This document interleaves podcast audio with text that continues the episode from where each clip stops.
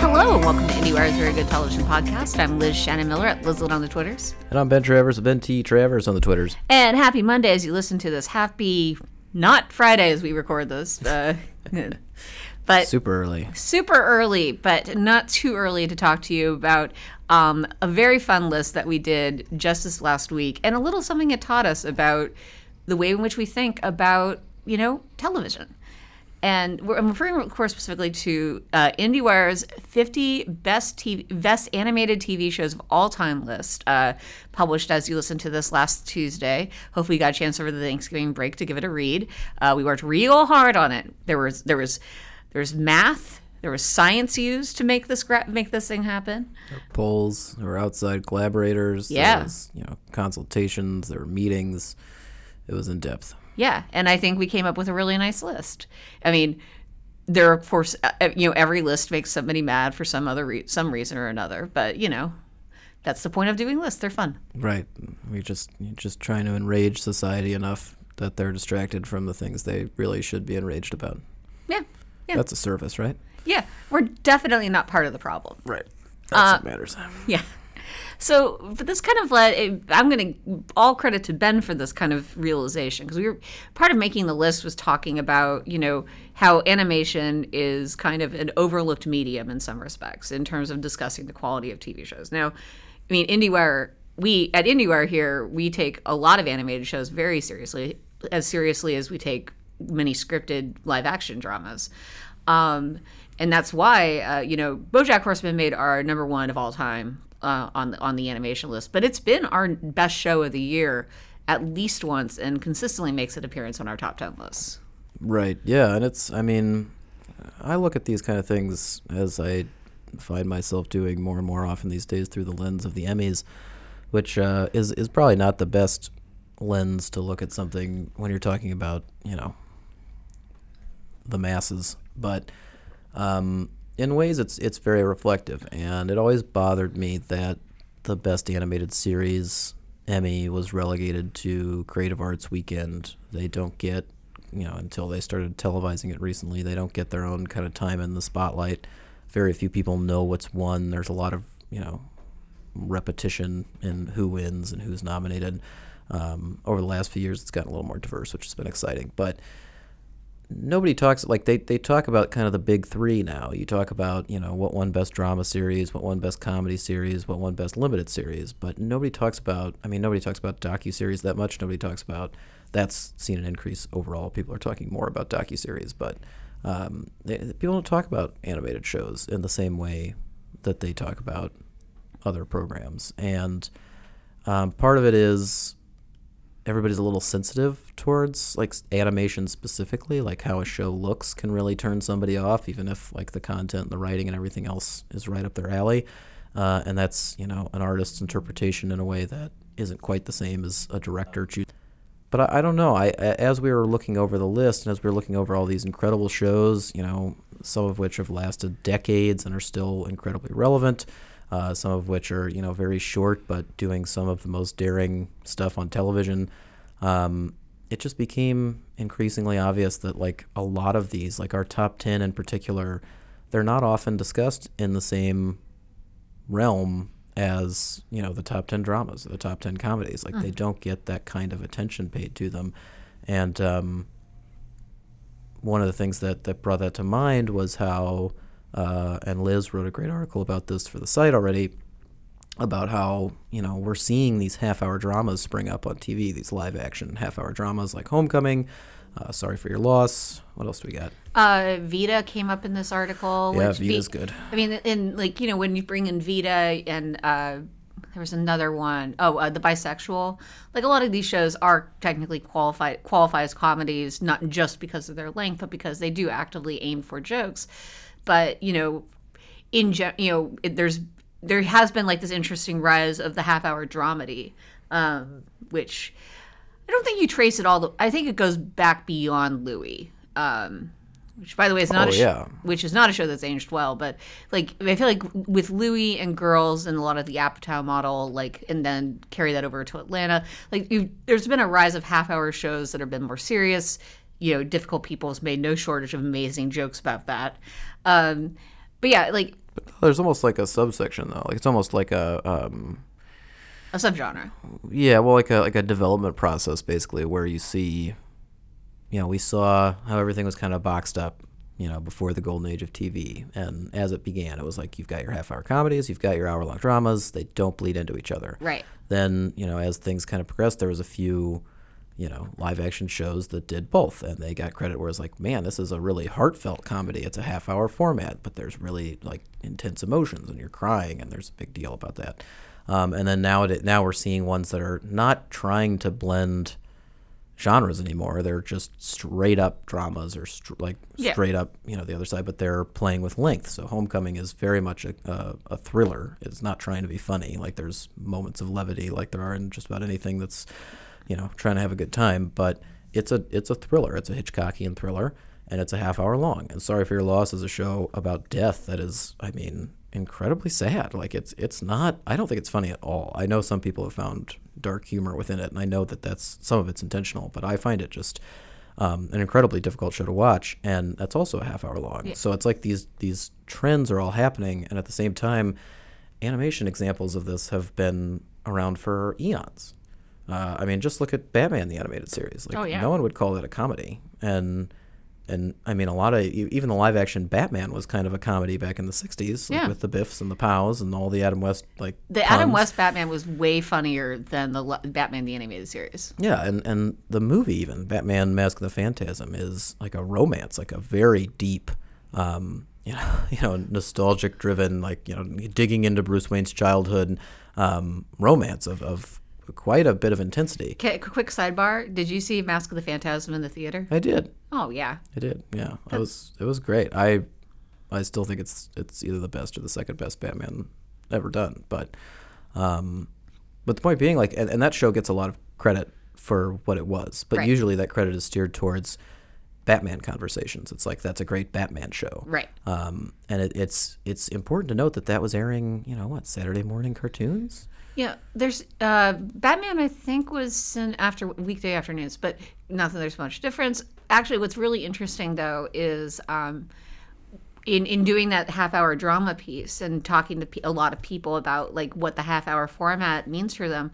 A lot of people were saying like when you're doing half an hour that you don't have to worry about plot so much you don't have to worry about your story engine you can really focus on characters mm-hmm. which is a lovely thing Especially for TV, yeah. but here's the thing: a lot of these animated shows do strong character work. Like have you like an episode of The Simpsons usually has a pretty strong character arc for at least one of the major characters, and a lot of times it's like a key character relationship.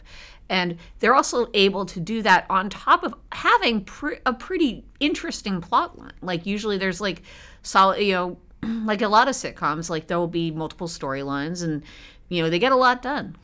Yeah, and I mean, as as you know, the years progressed, you saw more and more examples of them. I mean, you know, Samurai Jack is a great kind of action adventure cartoon series, which um, you know should get a lot of credit for for you know just the direction of its action sequences and how effective you know those could be done. Um, uh, the the kind of imagination that fuels a lot of animation doesn't get I mean, it's it's almost like a given. It's almost like, well, it's an animated show. Of course, they've got a great imagination. They're creating something out of nothing, and at the same time, that's a lot harder to do, you know, than than it sounds. Like it's it's easy to write that off, but you know, the kind of things that populate a screen when you can literally decide every inch of it, you know, it matters. And frankly, when you see something that's lesser than some of these great works that's also animated, you're kind of like, okay, I I I realize I'm not giving enough credit to the ones that really knock it all the way out of the park. Like it's it's honestly hard for me to watch a lot of animated movies and compare them to BoJack, not because of like any sort of you know thematic resonance or um, you know personal you know connection that you form over time. It's just that like the the actual animation is worse. Like it's it's not as they don't they're not as thoughtful in what they're creating. They're not putting as much on screen, and and there are different styles. Obviously, like you don't always want to overwhelm your audience, and some stuff is made for kids, so it's got to be a little simpler, a little more condensed. Um, but I just don't see a lot of, you know, uh, the same awe-inspiring imagery in some movies these days as I do in a lot of what's going on on TV. And and they're forced to do that in one way or another in terms of what they're doing week to week. Like they're almost challenging themselves. But um, I don't know. I, I I think animation overall is just kind of not heralded enough. It's it's the best picture prop too in movies. Like Oh, you yeah. know, there's plenty of times where it's like Toy Story three, that could have won. I don't I don't I There's no good argument. they gave it its own Toy- category, 3. so they just wrote it off, and they're like, "Well, it'll take the feature, and we don't need to have it re- have it be a real competitor for picture." But it's like, uh, why are we dividing it up again? yeah. So No, I mean, actually, it'll be interesting. Like, I wonder if like something like The Lion King, when it comes out next year, the you know Hmm. reimagine is it next year or the year after? It might be the year after. Um, anyways, but something like that, like, I wonder if that would be considered a contender because that was the thing, like. You know that that was the big kerfuffle over creating the best animated picture category was the fact that, uh, you know, was the fact that uh, you know Beauty and the Beast got nominated just flat out Best Picture that year, um, and was was groundbreaking in that respect, but also legitimately maybe a contender. Um, I don't know. Uh, I mean, I feel like uh, on the uh, to to speak of your favorite, the Emmys, uh, like they they there have been a lot of instances of uh, you know comedy, especially in the comedy writing category. Uh, you know, animation sh- submitting for you know at least submitting on the writing side, if not submitting entirely as a comedy. I'm trying to think of the examples. Like, did Family Guy submit as just a straight up comedy, of, of- like for the show? yeah, Family Guy tried to do it. Um, Archer tried to do it for a while. Yeah. uh, and neither of them were able to break through. Um, and I, I think that's due as much to you know inherent bias towards certain certain genres and certain certain styles as it is toward voters probably thinking, well, you have your own category, like you can just do that, and you chose not to, so I'm not going to worry about you know bumping out whatever I would already boxed in uh, as a comedy selection this year. But um, I don't know. It's it's weird, like to talk about fighting for these kind of for like the awa- attention of award shows um, when ultimately they're not as important, but they're just they're barometers. You know, like they're they're ways to get people thinking about something differently, and you know, at their core, they're designed to draw attention to the best of the best uh, and get exposure for things that maybe wouldn't get it otherwise, and kind of putting genres on the same category and making you think about them like that and compare them, you know, um, when they're delivering different things. That's that's important. It's something we're already seeing. You know, to your point, Liz, at the Emmys when so many uh, comedies are kind of dramatic, and you've got Atlanta going up against Marvelous Mrs. Maisel, which is an hour long, and then you've got Barry, and then you've got Veep, and then you've got, you know, like stuff that's that's written differently to serve a different purpose. Right. And uh, you know, it, it'd be nice this year at the Oscars to see something like Hereditary competing for Best Picture, and it would be nice this year. I haven't seen Incredibles 2, but I've heard good things. It's like it'd be nice to see like people have those discussions about, you know, how successful those are on their own merits, but also against each other to get you thinking about, you know, what deserves to be compared outside of just the best dramas. Yeah, I mean, and like you know, like I feel like a lot of you know, there's stuff like I think Mary, the fact that Mary Poppins Returns is sounding like a legitimate contender this year, at least in certain categories, like that's going to be a family movie. Like, when was the last time a movie rated under PG-13 got nominated for an Emmy, uh, for an Oscar? I mean, Babe got nominated for Best Picture. Yeah, that was uh, 22 years ago. Yeah, that's great though. I know, but I'm saying, like, you know, I mean, Toy Story 3. Toy Story 3 was it Best Picture? Mm-hmm. It was Best Picture. Mm-hmm. Oh, I forgot that. Um, but yeah, I mean, I think it's a. I think the. I mean, it's it, the. I think the stigma regarding animation is really interesting, especially when it comes to you. You talked a little bit about a little bit about aesthetics already, but like, do you feel like if South Park, which is a show where the I mean it, to, to call it crudely animated is to do is is not accurate, but it is very deliberately animated in the style it's been animated in for decades now, and part of that part of that style is meant to facilitate you know speed. Um, but for you, like you know, do you feel like do you it, it, when I said initially, would you would you how would you react to the description of South Park's uh, animation being crude? I mean, it's fine for me. Um, if I was somebody running an awards campaign, I'd be worried about it just because you hear that and you don't mesh those ideas with with you know serious Mm-hmm. fare. Um, but again, yeah, it's it's it's looking deeper than that. Like you mentioned, like the reason their their animation style is the way it is is because they're trying to make things as quickly as possible. They they're you know turning it around in less than a week most of the time, and um, they're trying to do that in order to be as topical and relevant as possible. And that's part of the reason they've sustained for so many years. Um, so like the idea of dismissing the animation because it's there to serve a greater purpose is kind of silly. Um, but if you only looked at it and were like, well, I'm just going to look at the style and see if I like it or see if it compares to kind of the billions of dollars that were spent on this Pixar movie or, you know, whatever, then you might, you know, try to knock it down a few pegs. And that's, that's not really fair. Yeah. Yeah, it's weird though, because that being said, like one of the reasons I really like BoJack Horseman being number one on our list is that I feel like animation-wise, it has a very clear aesthetic, has a very clear style, but it's also consistently experimented with it in really exciting ways. Like, um, like there's been collage work and like you know lots of visual like lots of visual choices that elevate it beyond that. And I will say too, like uh, South Park's credit, like when they you know took the time and budget to do bigger, longer, and uncut. There's some actually really nice animation in that. Well, a lot of the animation in shows that have lasted a while has really progressed in interesting ways because they're either given the money or the time to kind of improve upon it. And South Park, you know, added added dimensionality fairly early on, which was a, a big shift.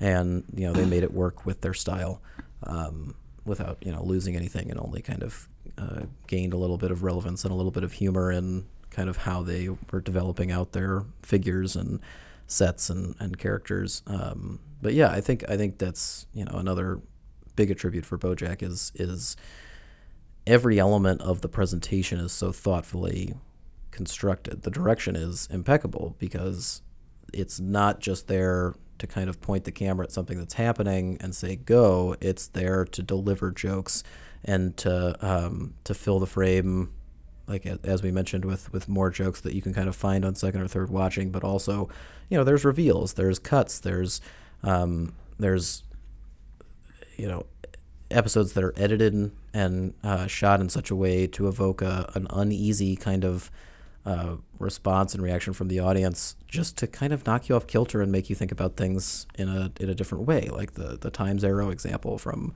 Oh, two yeah. years ago is is such a great accomplishment in terms of its animation. And you know you could look at something like um, shit what's the under the water?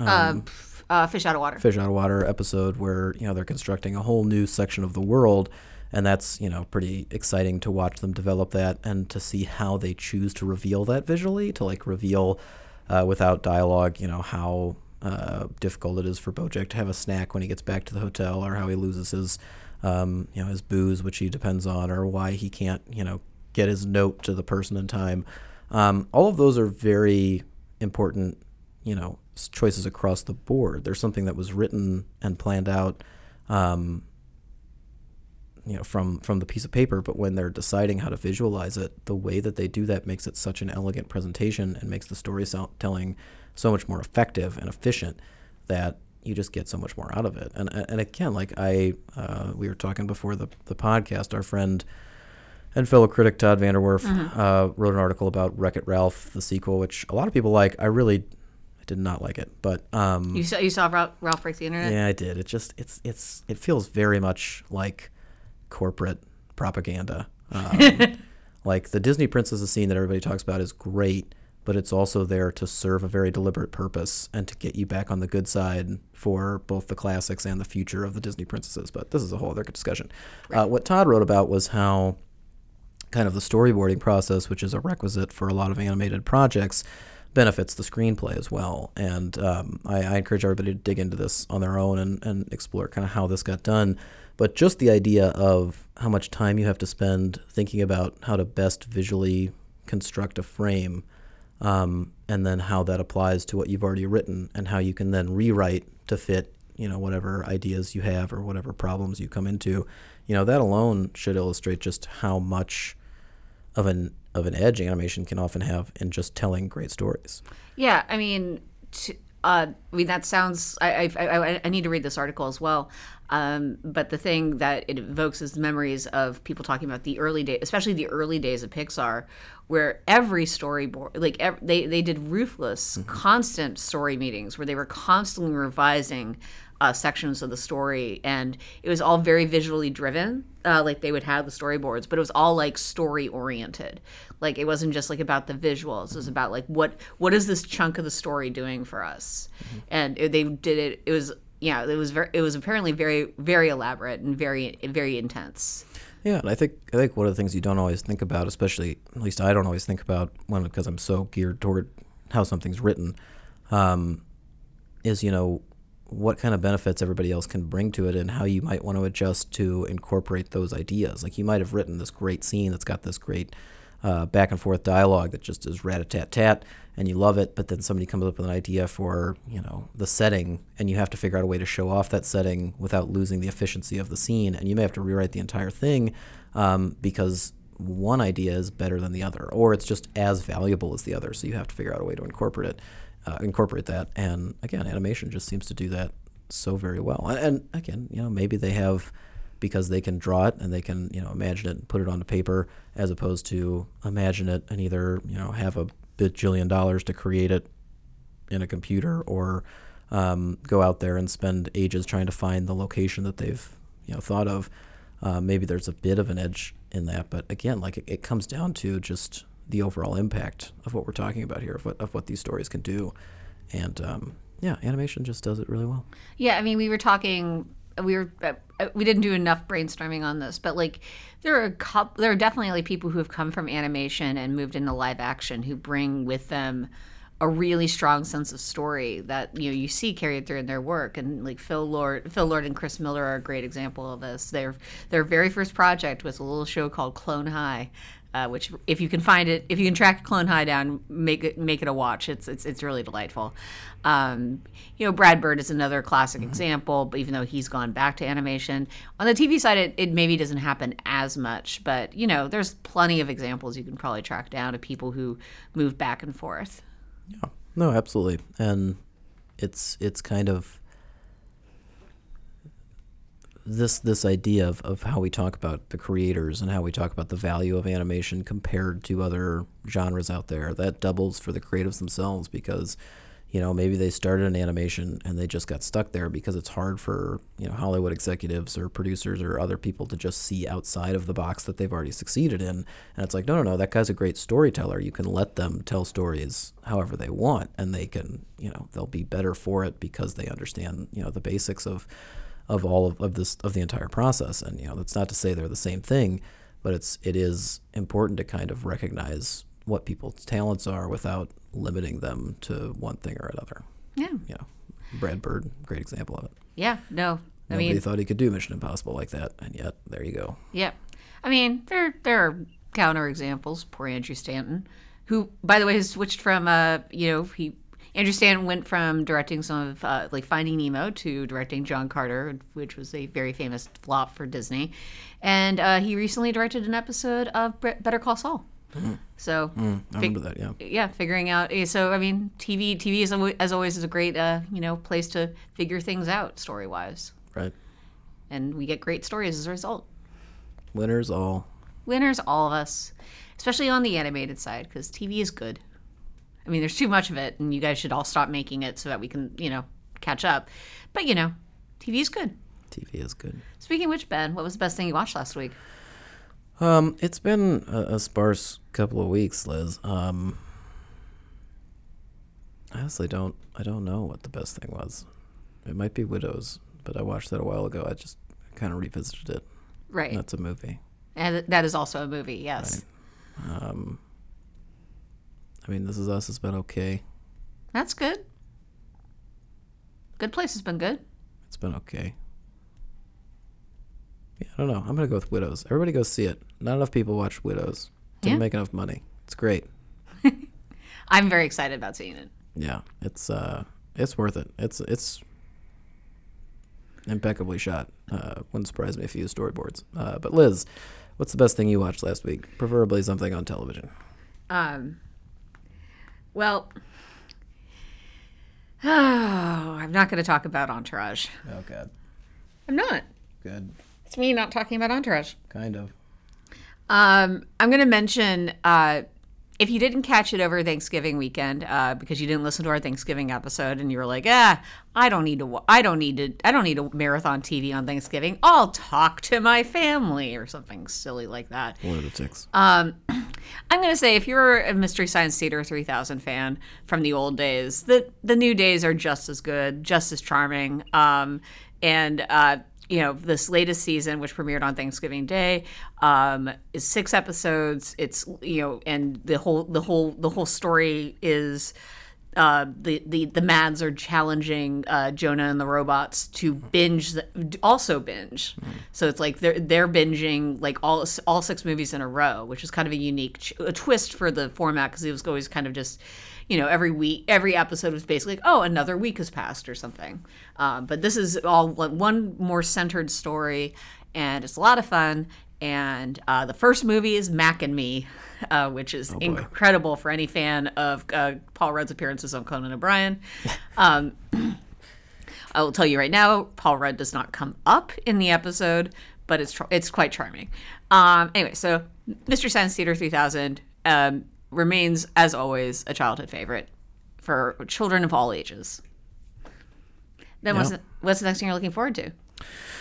Um, I think I'm looking forward to uh, the Bob's Burgers Thanksgiving episode. Ooh. Do I know that that's coming? Is that a first year thing? Probably. I know they they do a lot of them, and they're always exquisite. And virtually any time Bob talks to the food, uh, let alone you know takes drug and drug fueled trips with them, um, it's it's just outstanding TV. It's just really really exciting. Um, and I haven't had a chance. I think I'm about two or three behind on Bob's, which is one I I typically keep up with pretty well. So I'd I'd say I'm looking forward to catching up with that, especially uh, if there is a Thanksgiving episode on the horizon. Well, I'm looking at the. I, just googled uh, the the you know episode guide, and apparently the episode that aired um, on November 18th uh, and is called Bob, "I Bob Your Pardon," and the episode description is the Belchers set out to save a turkey from a trip to the slaughterhouse. Great. Yeah, so I feel like I'm gonna I'm gonna stop it there. So for- it's already aired, but I'm looking forward to it because I haven't watched it yet. yeah, and it's gonna be about Thanksgiving, It's probably. It's gonna be like two weeks old by the time this episode comes out. But We're you know doing what? great. There's no bad time to watch Bob's Burgers, you Yeah. guys. It's fantastic. Uh, I love it. All right, Liz. Um, again, I'm I'm letting everybody down. Do you have what's what are you looking forward to next? I mean, as you as you listen to this, uh, I think we're going to be like, it's going to be like two weeks out before people get to watch it, and I think we'll be a couple of days. It'll also be a couple of days before the embargo, if I'm not mistaken. But I am looking forward to diving back into the world of the marvelous Mrs. Maisel. Um, I've been rewatching the first season uh, as kind of a bedtime story lately, and it is, you know, I, I feel like I, I really enjoyed that first season. I really, I really felt like it was a really nice portrait of the time period. It was a really nice portrait of like someone, someone like kind of discovering this new this new ability of hers and like really learning to grow as a creative person. I feel like the characters are really sharp. I mean, it's it's very much like you have to be able to buy into it. Like you have to be able to, if you have to be able to engage with Amy Sherman Palladino's very specific tone. But I don't think I think that's a not a hard a hard sell for a lot of people, and I think uh, you know, Emmy Emmy voters and civilians alike. Yeah, it's it's she's a good fit for that time period. Um, a lot of the the kind of period details and um, language that they use works well when you're kind of flying through stuff and and you know being a little charming, being a little scat dash. It's Yeah. fun. Um, yeah, good pick. That was I mean that was as good of a season of television as they could make. Uh, that would keep me from being too upset when Atlanta lost Best Comedy Series.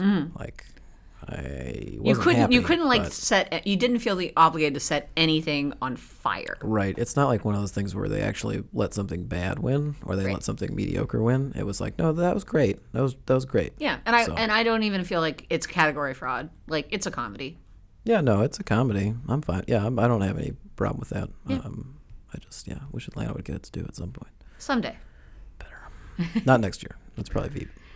Yeah, but you'll be able to read all about all these shows and more on IndieWire.com, where you will also find news, reviews, interviews, features, all the stuff you like. And if you want to listen to podcasts that don't incessantly talk about the Emmys in November, um, make sure you listen to the Turn It On podcast with our own Michael Schneider. A very special episode coming up with Max Greenfield, who talks about a very special series called The Leftovers. Jar. There's also the one that started it all with uh, Eric Kohn and Anne Thompson. It's called Screen Talk. And uh, finally, last and literally the opposite of least, uh, the Filmmaker Toolkit podcast from the world's greatest human being, Chris O'Falt, is also at your fingertips whenever you know you get a, get off your ass and actually listen to great podcasts. Uh, and I know for a fact that his most recent one, at time of taping, uh, was with Steve McQueen of Widows fame. So listen up, folks. Two, well, one perfect human being and one Academy Award winner. Yeah. Pretty good. Uh, you can find. Ben on Twitter at Ben T. Travers. You can find Liz on Twitter at Lizlet. That's with an I and then an E. Thank you. Remember that we are back on iTunes, so you can rate, review us, or subscribe, or if, especially if you want to say nice, happy things about us. Um, thank you so much for listening. Uh, we will be back next week, and as always, please keep watching television. You don't have to make anymore, but you can watch it. Yes.